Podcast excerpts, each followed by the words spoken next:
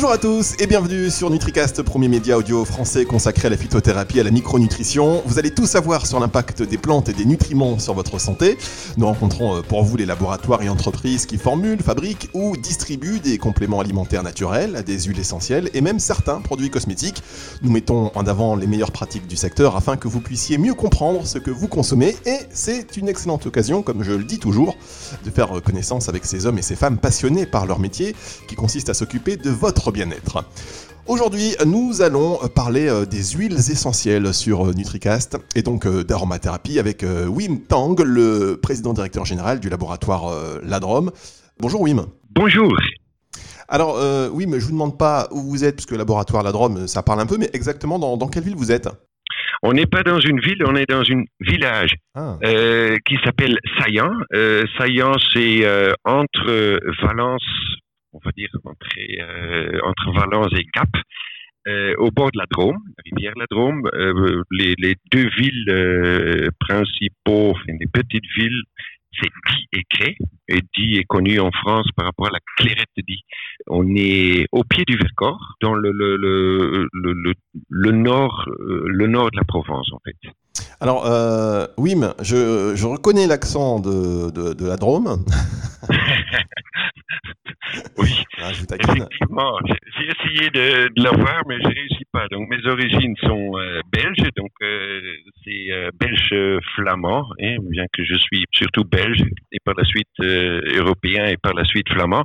je maîtrise la langue au niveau vocabulaire, mais l'accent, je ne, l'aurai jamais. Mais vous savez quoi, Wim, c'est ce qui fait votre charme et le c'est de se faire comprendre et de bien faire ce que vous faites. Et donc, on va se rapprocher justement de la Belgique puisque nous sommes également en ligne avec Céline Ovette, naturopathe, conseillère en aromathérapie et coach en nutrition à Marc-en-Barœul à côté de Lille. Bonjour Céline. Bonjour, bonjour. Bien alors euh, Céline, petite question pour démarrer. Est-ce que vous connaissiez le laboratoire Ladrome? Alors oui, tout à fait. C'est vrai que le laboratoire euh, Ladrome fait partie euh, des acteurs majeurs en France de l'aromathérapie et produit des, des, huiles essentielles d'excellente qualité, puisque je pense qu'on va en parler, mais la qualité, c'est le critère de choix majeur qu'il faut avoir en tête quand on souhaite pratiquer l'aromathérapie, que ce soit d'ailleurs à titre personnel ou dans un usage professionnel. Et donc, euh, la Drôme, effectivement, produit des, huiles essentielles d'excellente qualité et aussi des, composés, enfin, je pense qu'on pourra en parler, mais des, produits, euh, on va dire, qui sont prêts à l'emploi pour le, grand public avec des roll euh, qui contiennent des synergies très intéressantes. Merci Céline pour ces précisions. Alors, ensemble, nous allons parler aujourd'hui des huiles essentielles. Un mot peut-être, oui, avant, sur l'histoire du laboratoire, la Drôme. Bon, euh, la naissance, c'était le siècle dernier. Euh, la, la, naissance euh, exacte, c'est, je pense, enfin, je pense pas, c'était 1992 où euh, la Drôme Laboratoire, la marque était à l'époque la Drôme Provençale, et était née à l'issue d'une société qui était déjà active dans l'extraction de plantes, hein, l'extraction des, des, des plantes fraîches, des tinctures mères euh, en vrac, en vrac destiné surtout à des laboratoires hollandais, belges, parce que la phytothérapie, si vous voulez, a démarré à avoir euh, une renaissance euh, dans les années 60, 70, et plutôt euh, dans des pays plus nordiques. Par contre, au niveau production, la France était dès le départ relativement important. Et cette société a eu la demande euh, du, du, premier acteur bio en France, premier grand acteur bio en France, c'était la société Distriborg. Ils nous ont demandé, est-ce que vous pouvez pas, les produits que vous fabriquez, les mettre en petits flacons, euh, parce que ça nous intéresse de l'avoir dans notre gamme. Et c'est un peu comme ça que la trompe provençale est née. Et très rapidement, on a associé à ces extraits de plantes, hein, qui ne sont pas des huiles essentielles, on a associer euh, ou intégrer une gamme d'huiles essentielles. Pratiquement, enfin, au bout de quelques mois, on avait donc une, première gamme extrait de plantes fraîches et une gamme d'huiles essentielles vendue en France et en Belgique dans des magasins bio dans un premier temps. D'accord, alors quand on parle d'huile essentielle, on parle évidemment aromathérapie. Céline, vous pouvez peut-être euh, nous rappeler les origines de l'aromathérapie? Alors oui, donc effectivement, le mot aromathérapie, hein, moi je reviens toujours aux origines, ça vient du latin aroma qui signifie odeur et therapia qui signifie le soin. C'est donc euh, littéralement le soin par l'odeur. Donc l'aromathérapie, euh, c'est une discipline en fait hein, qui utilise les principes aromatiques actifs qui sont présents dans les huiles essentielles, mais aussi les essences et aussi les hydrolats, puisque je pense qu'on aura l'occasion d'en parler. Et euh, on retrouve en fait l'usage de l'aromathérapie euh, euh, depuis toujours. Hein. C'est vrai que c'était utilisé par exemple en Égypte, notamment dans le, les embaumements des, des momies. On a retrouvé comme ça l'usage de certaines huiles essentielles qui étaient déjà produites euh, à l'époque. Euh, donc euh, les plantes, elles ont toujours accompagné l'homme depuis toujours, j'ai envie de dire, et l'aromathérapie en fait partie. et il y a aussi la dimension parfum qui est aussi très utilisée puisqu'on utilise aussi certaines huiles essentielles donc en, parfumerie et en, en, cosmétique. Merci Céline pour ces précisions. Alors comment on obtient une huile essentielle? Comment l'extrait-on de la plante, Wim? C'est l'extraction des huiles essentielles se fait par distillation à la vapeur, de, préférence à la vapeur lente, à l'exception des agrumes. Donc, la distillation, c'est en fait, on va prendre une, masse de plantes, on va les mettre dans un euh, cuve de distillation, on va laisser rentrer euh, de la vapeur.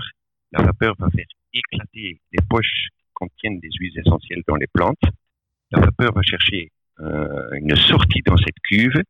Euh, parce que si, on fait de la vapeur, euh, c'est un peu comme une cocotte minute, hein, donc ça, va sortir, euh, on va refroidir cette vapeur pour que ça redevienne de l'eau chargée d'huile essentielle, et il va y avoir dans un serpentin une séparation euh, de la phase aqueuse et huileuse. En haut flottera l'huile essentielle, en bas on récupérera euh, l'hydrolat. Donc ça, c'est la, façon dont on produit dans les distilleries donc les, les huiles essentielles qui sont produites exclusivement par des plantes qui sont des, des, des, des, des pommes, hein, des plantes à parfum. Euh, et donc euh, des plantes style euh, l'ortie ne contient pas d'huile essentielle et on pourrait donc pas acheter l'huile essentielle d'ortie. Euh, c'est que certaines plantes qui sont souvent presque toujours odorantes, qui produisent l'huile essentielle. D'accord, donc ça veut dire qu'on, et c'est important aussi de, le préciser, que euh, on ne peut pas faire de l'huile essentielle avec euh, toutes les plantes. Exact. Et euh, est-ce qu'on continue aujourd'hui à découvrir, par exemple, de nouvelles plantes dont on ne soupçonnait pas qu'elles pouvaient de devenir des, huiles essentielles, ou est-ce que là maintenant, ça y est, tout est figé? Très bonne question. Bien sûr qu'on découvre de, temps en temps des, des nouvelles plantes, mais euh, la France et l'Europe par extension, ou l'Europe et la France, sont excessivement sévères par rapport à l'utilisation en grand public et commercialisation de quelque chose de nouveau. Il faut faire plein de tests, plein d'agréments. Euh, donc l'arrivée sur le marché et l'utilisation des essences euh, découvertes récemment est excessivement discret par rapport aux difficultés administratives, euh, par rapport à la toxicologie et l'utilisation des, euh, de ça. Il y a une, législation qui date de 1997 qui s'appelle Nouvelle Food, euh, surtout si c'est utilisé en interne, qui dit que aucune nouvelle substance peut être utilisée en interne si ça n'a pas été commercialisé significativement en Europe avant 1997. Donc ça rend pour des labos à petite taille, hein, euh, comme, comme la nôtre, euh, ça, nous met dans une difficulté d'introduire des, nouvelles découvertes. C'est pas neutre hein, euh, comme, comme loi, puisque en fait, en termes d'innovation, c'est très limité. ça veut dire qu'il y a peut-être aujourd'hui des huiles essentielles extrêmement puissantes, efficaces dans, un certain cadre, qu'on ne peut même pas qu'on ne peut même pas utiliser en fait. Euh, c'est exact. On, va pouvoir les utiliser si on fait euh, énormément d'études, de, des tests toxicologiques et, pour cela il faut s'associer avec des universités et, ou avec des consortiums.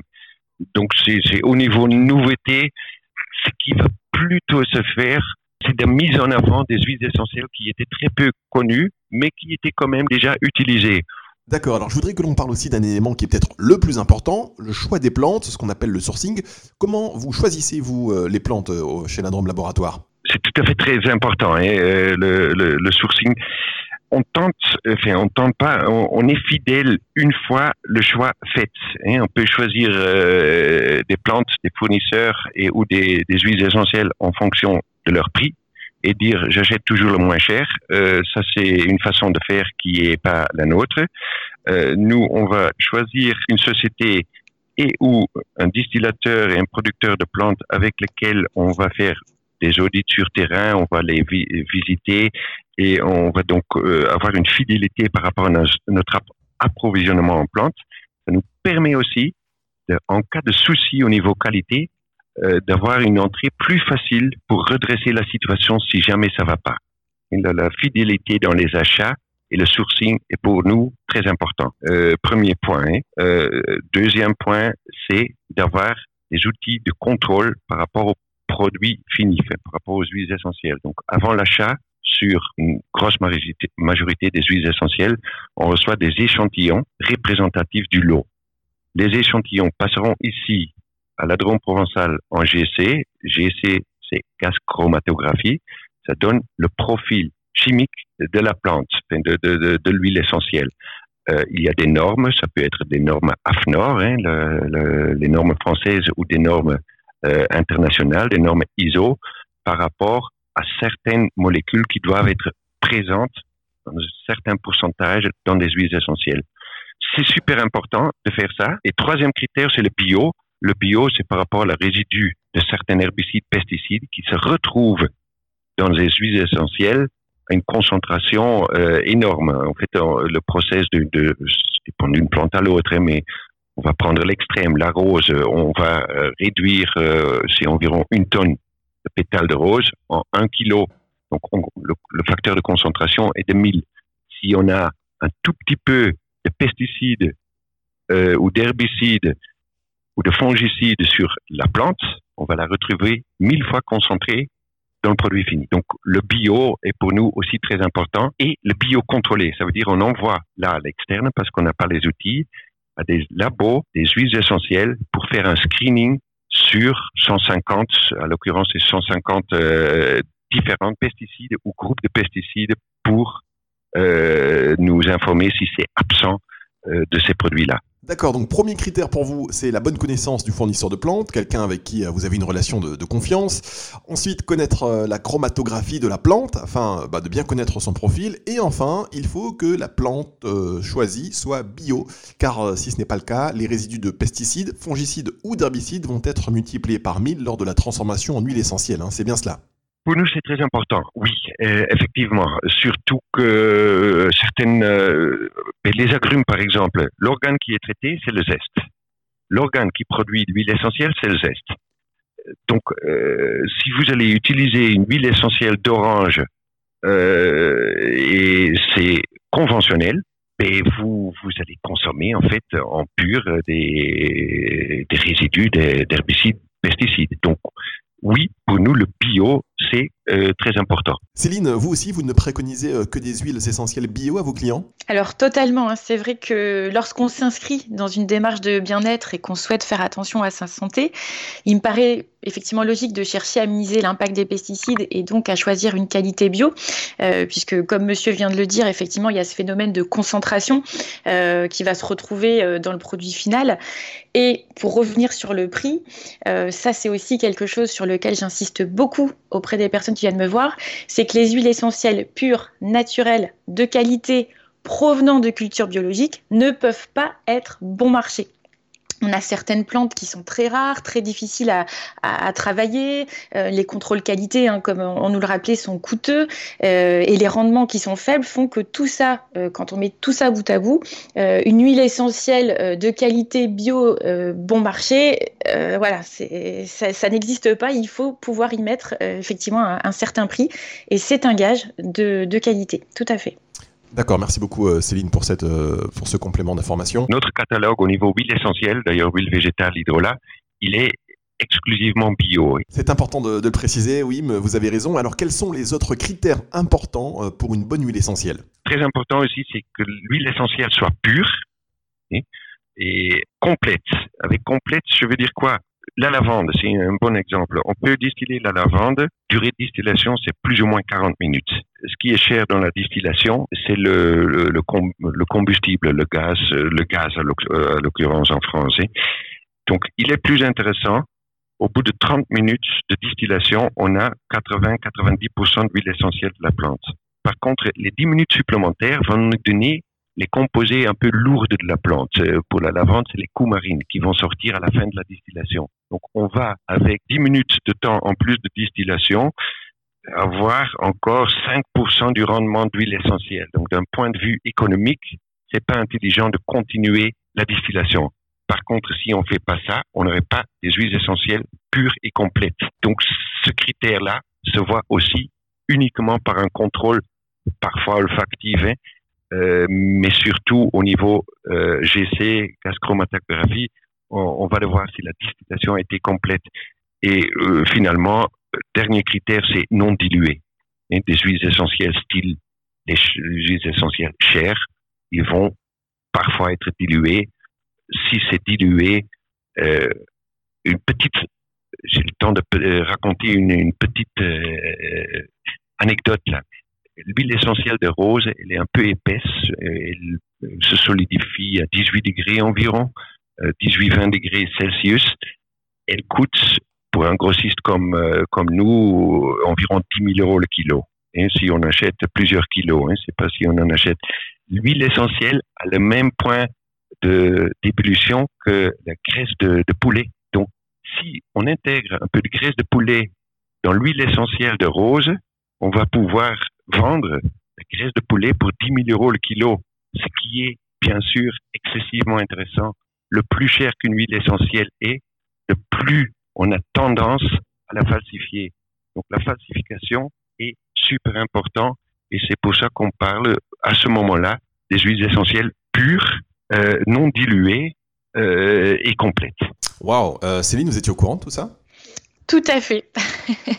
Et euh, effectivement, c'est un critère, enfin, ce sont des critères qui sont majeurs euh, parce qu'effectivement, il y a une très forte demande aujourd'hui du, public. Il y a énormément de produits d'imitation, des produits euh, frelatés qu'on peut retrouver même des fois dans des herboristeries. Hein. Moi, ça m'est déjà arrivé de, ou des magasins spécialisés de trouver des, huiles essentielles effectivement qui étaient pas, n'avaient pas tous ces critères. Donc effectivement, il y a une notion euh, alors au-delà du fait que l'huile essentielle soit 100% naturelle, soit pour pure, soit pour intégrale, hein, euh, euh, il y a effectivement le nom latin et notamment la notion de chémotype. Alors ça, c'est quelque chose sur lequel moi j'insiste énormément et je voudrais aussi profiter de ce podcast pour en parler. comme le disait effectivement monsieur, une huile essentielle en fait est euh, comment dire, défini par un profil euh, biochimique qui constitue, si vous voulez, un peu sa carte euh, d'identité propre. Donc en fait, on va retrouver des molécules en proportion en fonction de telle ou telle plante. Et ça, c'est très important de savoir précisément ce que contient une huile essentielle avant de l'utiliser. Alors, non seulement pour des raisons de sécurité, puisque c'est, on va dire, ces différentes molécules qui vont définir la toxicité, les précautions d'emploi, etc., mais aussi pour être certain d'obtenir obtenir le meilleur résultat en fonction de ce qu'on attend de cette huile essentielle. Puisqu'effectivement, euh, les composants aromatiques d'une plante peuvent varier en fonction de là où elle pousse, donc la saison, la composition du sol, l'altitude, le climat. Donc le chémotype, c'est effectivement euh, le principe actif principal de la plante. Euh, donc on va parler d'huile essentielle chémotypée, c'est-à-dire qu'on est sûr effectivement euh, du, principe actif principal qui est présent. Et par exemple, on va prendre l'exemple du romarin, puisque c'est pour le coup moi une plante que, j'aime bien. Il existe effectivement différents romarins. Donc là, voilà, il y a le romarin à cinéole par exemple, qui va plutôt avoir un tropisme respiratoire. On va avoir le romarin camphre, lui qui contient du camphre. Donc vous savez, c'est cette, euh, cette substance qui peut être contenue dans le baume du tigre chinois et qui va avoir pour effet de décontracter les muscles euh, quand on a des courbatures ou euh, voilà chez, les sportifs. Et on a par exemple le romarin verbenone qui lui va agir sur la sphère hépatique. Donc quand quelqu'un vous parle effectivement d'une plante, que ce soit la lavande, le romarin ou d'autres, sans qu'on ait derrière la précision exacte du chémotype, il faut rien faire. C'est-à-dire qu'il faut vraiment avoir le nom complet de la plante et son espèce botanique, puisque il y a certaines huiles essentielles qu'on va pouvoir ingérer, d'autres pas du tout. Donc il faut vraiment pas se tromper. Et quand il y a un doute, il y a plus de doute, c'est-à-dire qu'on prend conseil auprès d'un professionnel, on va voir son pharmacien, on appelle le laboratoire. Mais ça, c'est vraiment essentiel euh, pour pouvoir euh, travailler en toute sécurité, pour éviter euh, des empoisonnements, la toxicité et pour avoir des résultats que l'on va pouvoir reproduire. Donc ça, cette notion de chémotype avec le nom botanique et l'actif principal de l'huile essentielle, c'est quelque chose de primordial. Et le, le, truc, c'est que comme les huiles essentielles sont en vente libre, il y a beaucoup de personnes qui pensent que ben voilà, parce que c'est en vente libre, ce n'est pas dangereux. Or, euh, les huiles essentielles, encore une fois, elles sont très concentrées, elles sont très puissantes, euh, et donc si elles sont mal utilisées, euh, il peut y avoir des, des soucis. Donc c'est pour ça qu'il faut vraiment, vraiment pratiquer en sécurité. Céline, merci beaucoup pour, pour ces précisions. Et alors, j'ai envie de vous dire, Céline, déjà, arrêtez de dire monsieur, parce que... oui, oui, oui j'allais le dire, mais vous, tout à fait. Bon alors, ceci étant dit, on connaît donc la puissance des huiles essentielles. On a dit aussi euh, tout à l'heure qu'il y avait une législation assez stricte qui, euh, encadrait hein, la commercialisation de nouvelles plantes sous forme d'huiles essentielles. Mais euh, si on considère le nombre d'accidents liés à un mauvais usage de ces huiles, n'y a-t-il pas un manque de connaissance globale des utilisateurs et aussi un manque de formation euh, des prescripteurs parce qu'en France, euh, bah, on peut en acheter très facilement sans pour autant recevoir euh, de consignes particulières lorsqu'on s'en procure. Aussi très bonne question, merci beaucoup. tout d'abord, hein, merci beaucoup à Céline par rapport au type. Elle a tout à fait raison. c'est d'ailleurs des notions qui sont inscrites par définition sur l'ensemble de nos emballages. Euh, le romarin à camphre, euh, pour le teint, c'est le cas, c'est euh, le chémotype est primordial. Et c'est maintenant, vous dites qu'il y a beaucoup d'accidents sur les huiles essentielles. il est vrai que dernièrement, c'est dans la presse. La Drôme provençale fait partie, comme pas mal d'autres sociétés, d'un consortium de huiles essentielles qui ont sur leur site fait une communiqué sur euh, la dangerosité des huiles essentielles et, l'importance de bien suivre soit les conseils du naturo, euh, soit les, conseils d'utilisation. Et, on a, euh, d'ailleurs, ensemble avec la ANS, ANSES, là, regardez un peu les nombres de cas qui sont survenus dans les huit dernières années, hein, à savoir entre 2011 et 2018, il y a eu euh, les centres antipoison ont recensé 1432 cas avec des symptômes euh, liés ou supposés liés à l'utilisation, mauvaise utilisation des huiles essentielles. Sur la même période, il y a eu 436 millions d'unités vendues. donc, euh, le rapport, c'est un cas pour tous les 300 000 unités vendues. Euh, et dans les cas mentionnés, 97,4% des cas étaient liés à des mésusages ou des accidents. Donc laisser des huiles essentielles euh, ouvertes à proximité d'accès des, enfants, c'est pas une bonne idée parce qu'il s'agit des produits qui sont effectivement potentiellement dangereux en cas de mésusage ou, euh, par exemple, euh, une huile essentielle dans les yeux ça pourrait être très grave. Il faut tout de suite une huile essentielle, il faut le savoir aussi, ne se dilue pas dans l'eau. Donc une huile essentielle euh, qui va être euh, accidentellement euh, être mise sur des muqueuses ou dans des yeux, c'est utiliser une huile végétale. L'huile essentielle va se dissoudre facilement dans une huile essentielle.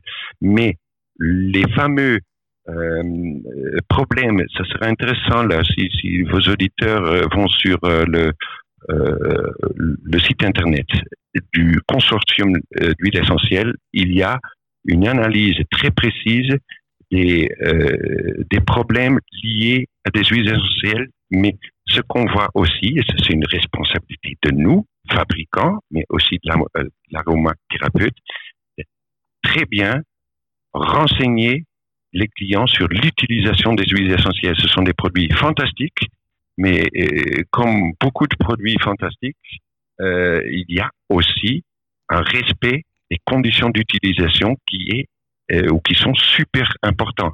Quelque chose peut être bien en fonction d'une dose donnée. Et ça, c'est valable avec tout. C'est valable pour du café, c'est même valable pour de l'eau. Si on boit 8 litres d'eau euh, dans une heure, on, peut euh, en mourir. Donc, euh, c'est pas pour autant que l'eau est toxique.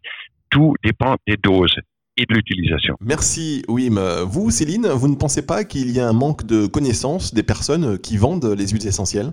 Alors oui, oui, tout à fait, vous avez raison. Et moi, ça m'arrive de faire le test, des fois justement, d'acheter des huiles essentielles en pharmacie et de voir si effectivement le pharmacien va me demander, euh, voilà, euh, est-ce que je connais l'usage, est-ce que je suis allergique, euh, est-ce que c'est pour un enfant? Donc il y a certaines pharmacies qui font très bien leur travail et il faut le dire de plus en plus, mais il y en a d'autres effectivement où c'est encore très compliqué. Et en fait, ce qui se passe avec les huiles essentielles, c'est qu'il y a, euh, et vous le soulignez, une sorte de banalisation euh, de leur usage, parce qu'aujourd'hui, on en trouve même en grande surface, etc. Et le problème, c'est que l'huile essentielle, bah, quand on vend une huile essentielle, il faut vendre le conseil qui va avec. Moi, c'est toujours ce que je dis, c'est qu'on ne peut pas effectivement laisser ces produits euh, qui sont effectivement des merveilles de la nature, mais qui peuvent se révéler être hyper toxiques si on les utilise mal.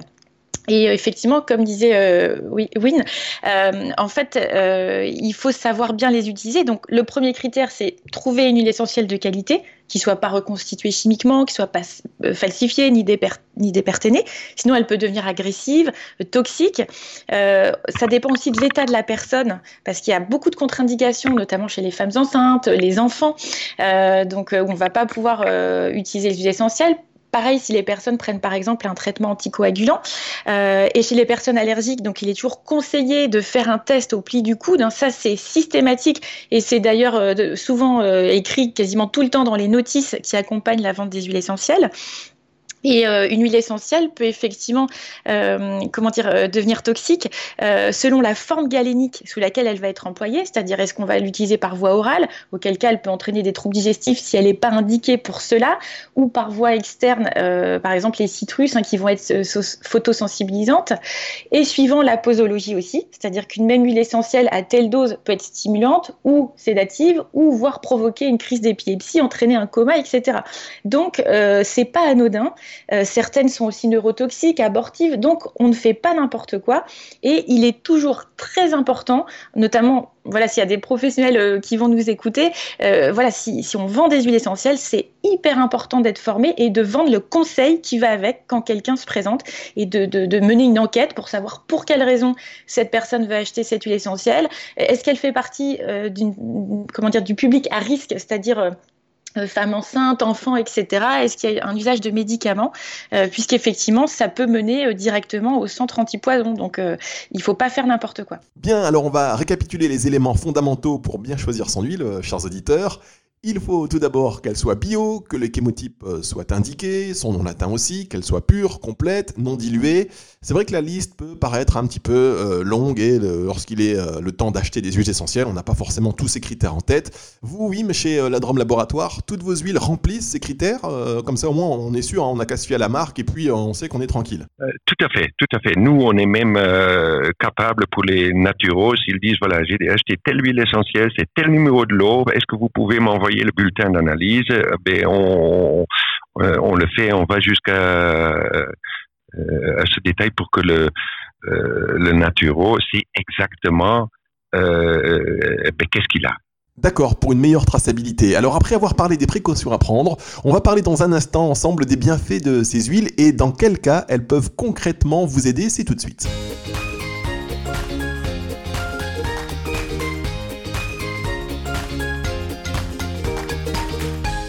NutriCast, émission consacrée aux huiles essentielles aujourd'hui avec Wim Tang, le PDG du laboratoire Ladrome, et Céline Ovette, naturopathe, conseillère en aromathérapie et coach en nutrition. On a évoqué euh, l'importance du sourcing des plantes, les critères de sélection d'une bonne huile essentielle, les précautions à prendre. On va maintenant parler des bienfaits de ces huiles et de leurs vertus avec quelques cas concrets. Des cas concrets sur euh, des huiles essentielles, euh, je vais peut-être euh, parler du Ravinsara. Le Ravinsara, c'est une plante qui est exclusive malgache, qui a une concentration assez importante en, en. Le, le on appelle parfois un 8 cinéole, c'est pareil que l'eucalyptol. Euh, c'est quelque chose qui est important dans, dans l'ensemble des huiles essentielles qui vont agir sur euh, au niveau respiratoire. Donc à ce niveau-là, je pense que je vais laisser Céline euh, parler davantage, mais euh, le, le, le Ravinsara, c'est aussi une huile essentielle qui est assez bien documentée par rapport à des, des, tests en double aveugle pour améliorer les gens à sortir plus rapidement d'une euh, d'une maladie. On va pas, euh, je vais pas m'aventurer dans dans dans, dans le lien médicament huile essentielle. On est quand même toujours sur l'aspect médecine douce. je pense que sur ce point-là, Céline va pouvoir me compléter. Alors oui, euh, le Ravine Sarah, euh, et avant de passer la parole à, Céline, je, juste cette remarque, en ce moment c'est impossible d'en trouver, j'ai l'impression que, euh, voilà, que tout le monde se, se, rue sur le Ravine Sarah. Céline alors, bah oui, forcément, puisque le Ravinsara est totalement indiqué dans le cas d'infection virale. Euh, et en fait, ça va être un antiseptique euh, atmosphérique euh, très puissant, puisqu'il a des, propriétés anti-infectieuses, antivirales, il est antibactérien. Donc, effectivement, par temps de confinement, c'est pas étonnant. on va avoir le, le sarro, justement, par exemple, qui va être assez proche sur certains aspects, et par exemple, qui peut, qui peut comment dire, être utilisé à la place du Ravinsara. Mais effectivement, c'est une plante, on va dire, à large spectre, hein, c'est-à-dire qu'elle va agir sur différentes choses elle est neurotonique aussi, elle est stimulante physique et psychique, euh, mais elle est surtout connue voilà, pour ses propriétés euh, anti-infectieuses, antivirales. Quel est le chémotype qu'il faut prendre? Je, voilà, je veux aller euh, dans un, je veux me procurer de l'huile essentielle de Ravinsara, je demande quel, quel chémotype exactement?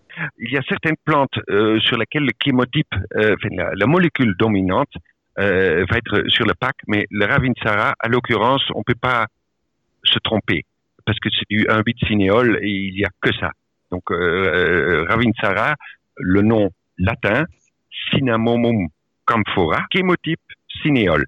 Mais il n'y a pas d'autre chémotype sur le Ravinsara. Euh, nous, on, on s'est investi euh, quand même assez lourdement et aussi financièrement dans une distillerie en Madagascar. Je viens de recevoir il y a deux jours un, un, un, mail, on se Skype régulièrement avec la productrice. Le Madagascar est en confinement total et le président a décrété des huiles essentielles qui pourront avoir un effet par rapport, euh, par rapport à la santé des malgaches ne peuvent plus être exportées. Donc c'est pour ça qu'en Europe, certaines huiles essentielles sont très dures à obtenir euh, aujourd'hui euh, à, cause de cette demande dont Céline parlait. Donc l'arrivage de certaines huiles essentielles est compromis aujourd'hui. Hmm, D'accord, donc j'imagine qu'il y aura euh, bientôt aussi un impact sur le prix, euh, forcément, ça va arriver. Euh, okay. ben, ça, c'est le mécanisme économique, hein, l'offre et la demande. Vous avez raison, le, le, le, le prix. Euh, le prix augmente sans cesse sur cette référence, effectivement. D'accord, donc le Ravinsara, pas de chémotype particulier puisqu'il n'y en a qu'un seul, euh, on avait compris. Si on prend par exemple la lavande qui est très appréciée aussi, euh, très, très connue, est-ce que là pour le coup il y a une lavande avec un chémotype particulier? Je pense que vous avez, vous allez pouvoir faire une émission complète sur la lavande. C'est passionnant la lavande. Allez deux mots euh, sur la lavande. La lavande, elle est tellement importante que des chercheurs euh, au niveau euh, au niveau de la production ont tenté euh, d'avoir un rendement très important d'huile essentielle. Donc on a une lavande on a même un AOC dans la lavande, une appellation d'origine euh, contrôlée, euh, qui détermine que le rendement par hectare ne peut pas excéder 25 kilos. Parce que si on a la lavande qu'on peut appeler lavandula angustifolia, cette lavande a été clonée.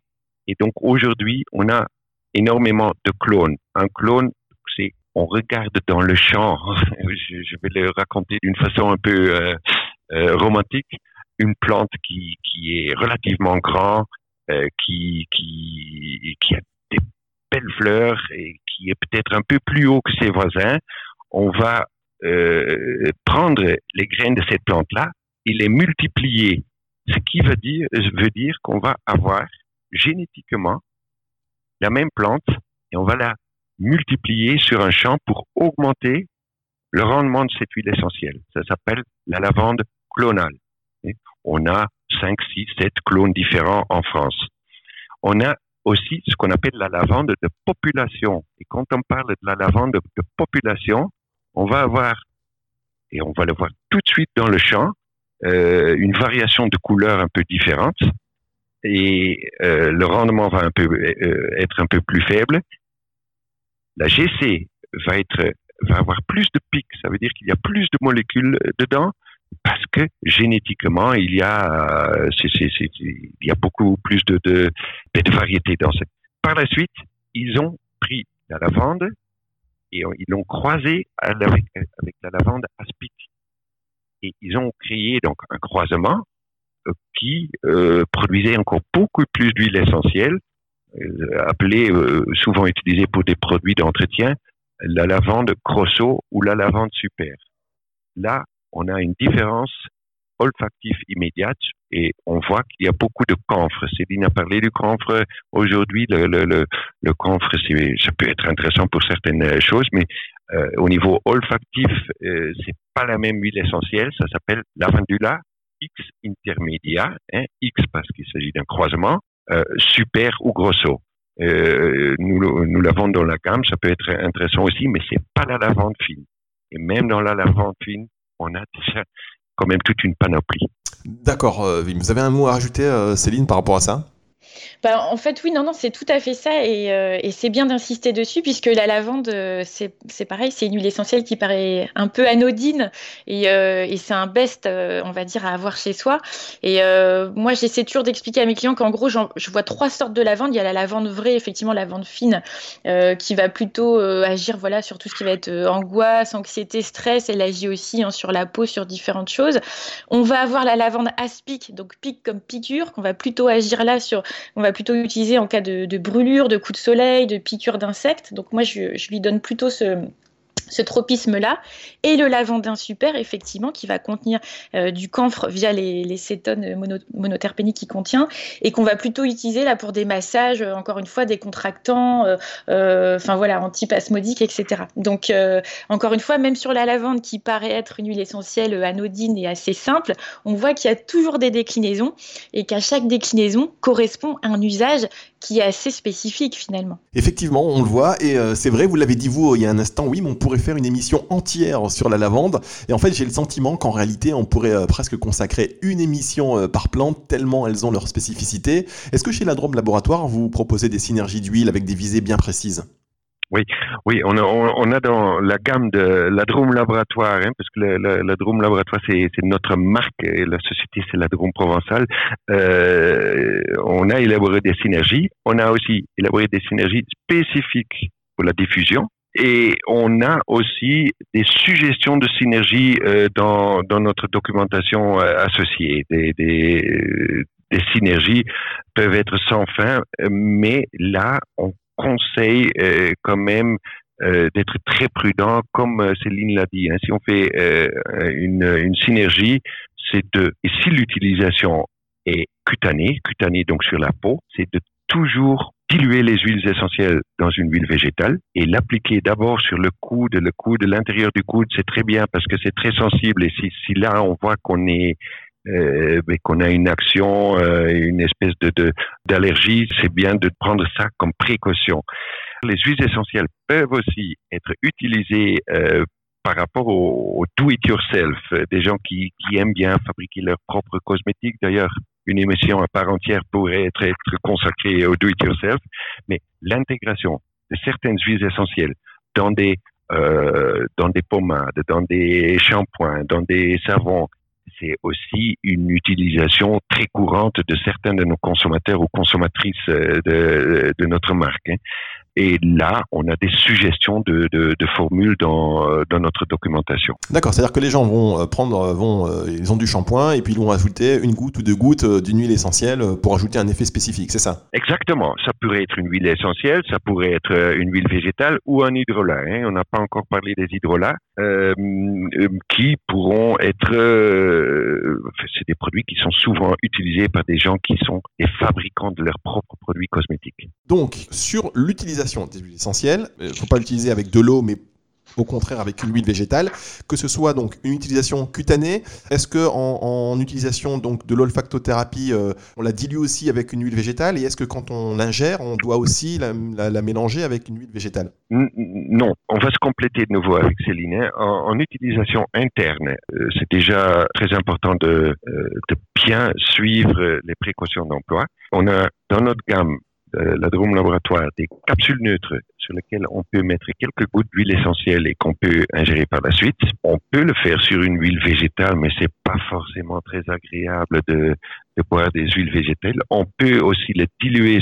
Souvent, les gens le font dans un peu de miel. Euh, certaines huiles essentielles, euh, mais jamais pures. Euh, jamais pures parce que ça pourrait avoir beaucoup d'huiles essentielles ont des molécules qui se terminent par ol, hein, linalol, thymol, et le ol c'est comme l'alcool, c'est des choses qui sont pas très euh, agréables au niveau au niveau cutané souvent et surtout pour les muqueuses. Donc jamais pur, je dirais pour les huiles essentielles. Euh, toujours en, en, dilution. Ça se dilue aussi bien euh, du miel et du lait. Sans doute qu'il y a aussi des autres astuces pour l'utiliser, mais jamais, jamais pur en interne. Et le rapport de, dilution, euh, Céline, par exemple, le rapport de dilution, c'est quoi? C'est euh, trois gouttes, euh, une goutte, trois gouttes d'huile, une goutte, par exemple, hein, ou je sais pas, c'est quoi le rapport à peu près? Alors en fait, le pourcentage de, dilution, il est fonction de plusieurs critères. Déjà, il est fonction de, euh, de, l'âge ou en tout cas du type de personne euh, qu'on a, euh, à qui on va entre guillemets conseiller, et surtout en fonction de l'effet qu'on va rechercher. Par exemple, si c'est un effet cosmétique, si c'est un effet massage décontractant, est-ce qu'on veut que ça passe dans le système veineux, lymphatique? Donc le pourcentage de dilution, il va être vraiment fonction de l'effet qu'on va rechercher et surtout de la personne qu'on a face à nous, si c'est un enfant, si c'est un adulte, etc. Donc là encore, c'est vraiment des choses qu'il faut personnaliser. Enfin voilà, c'est voilà, tout dépend de l'effet et de la personne à qui on, conseille. D'accord. Alors juste moi par exemple, euh, l'huile de menthe poivrée, pour les céphalées, je trouve ça très efficace, une goutte sur chaque euh, tempe. Mais par contre, c'est pur, c'est quoi? C'est dangereux là? Vous me dites que je fais n'importe quoi alors non, il y a, enfin, disons que la logique veut qu'on dilue systématiquement euh, les huiles essentielles. Ça, c'est vraiment le principe de base. Après, il y a quelques huiles essentielles qu'on peut utiliser à raison d'une goutte. Hein. On parle d'une goutte qu'on peut utiliser pure, mais Il vaut mieux quand même toujours diluer. Euh, notamment, vous voyez, l'huile essentielle de menthe poivrée, euh, par exemple, chez les enfants, complètement interdite, euh, parce que ça peut provoquer un spasme pharyngé. donc voilà, c'est pour ça que par convention, on dit qu'il faut toutes les diluer, et ça c'est vrai ponctuellement, il y en a quelques-unes qu'on peut utiliser pures, comme le titri, par exemple, sur un bouton, ou euh, voilà, une petite goutte d'huile essentielle de, lavande aspic sur une piqûre. Mais voilà, et avec l'amande poivrée, euh, une goutte sur les tempes, c'est quasiment les seuls. Pour le reste, il faut vraiment toujours avoir ce réflexe de diluer les huiles essentielles. Merci beaucoup Céline. Oui, mais quelles sont les futures sorties du laboratoire euh, Ladrome? Vous avez des nouveaux projets? Oui, on a toujours des projets. Hein. Sans projet, on est mort. Hein. Euh, euh, en, en, nouveauté, au niveau produit, euh, la Drôme Laboratoire, euh, on, on, va sortir une, une gamme euh, sur des basée sur des, des produits pour aider les problèmes d'articulation. Hein. là, on va utiliser une combinaison d'huile végétale avec des huiles essentielles euh, et aussi un complément alimentaire. Donc c'est une prise en interne des, des, des, plantes qui sont connues euh, un peu pour euh, les articulations. Au niveau projet société, on en a plein. C'est l'implication, davantage d'implication, encore plus demain qu'aujourd'hui, avec les producteurs. Donc euh, c'est un travail qu'on souhaite faire pour informer le consommateur d'où vient cette plante, on a démarré avec les hydrolats sur lesquels on va voir un QR code euh, que les gens peuvent flasher pour pouvoir voir le champ. Où est-ce que la plante a été cultivée? Qu'est-ce qui s'est passé avec la plante? C'est un peu notre souhait de, de, de mais c'est un grand travail aussi au niveau euh, un peu informatique et prise d'image et tout ça, d'informer le client, le consommateur final, mais aussi le naturo, qu'est-ce qu'il y a dans le flacon, qui a touché la plante, comment on l'a transformée et d'avoir une transparence totale du champ au produit fini. Ça, c'est notre projet pour les années à venir et inviter des gens à venir chez nous pour voir comment on travaille. Euh, des, en démarrant bien sûr avec les, les professionnels, on, on, fait tous les ans, mais euh, cette année ça va être un peu compromis. Des groupes euh, de, responsables magasins bio, responsables euh, euh, pharmaciens, des naturaux qui viennent un peu voir comment on travaille, quels sont nos producteurs, comment travaillent les producteurs, quels sont les, les contrôles qu'on fait à réception et d'avoir une transparence totale transparence totale. Et c'est avec ces mots que l'on va se quitter, chers auditeurs. La transparence, c'est ce que l'on vous propose sur euh, NutriCast.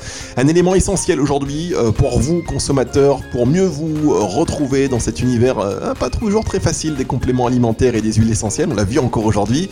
Merci beaucoup, Céline Ovette, naturopathe, conseillère en aromathérapie et coach en nutrition à Marc-en-Barol près de Lille. Et euh, merci aussi à vous, euh, Wim Tang, le président directeur général du laboratoire à la Drôme. Merci d'avoir été avec nous et pour vos lumières.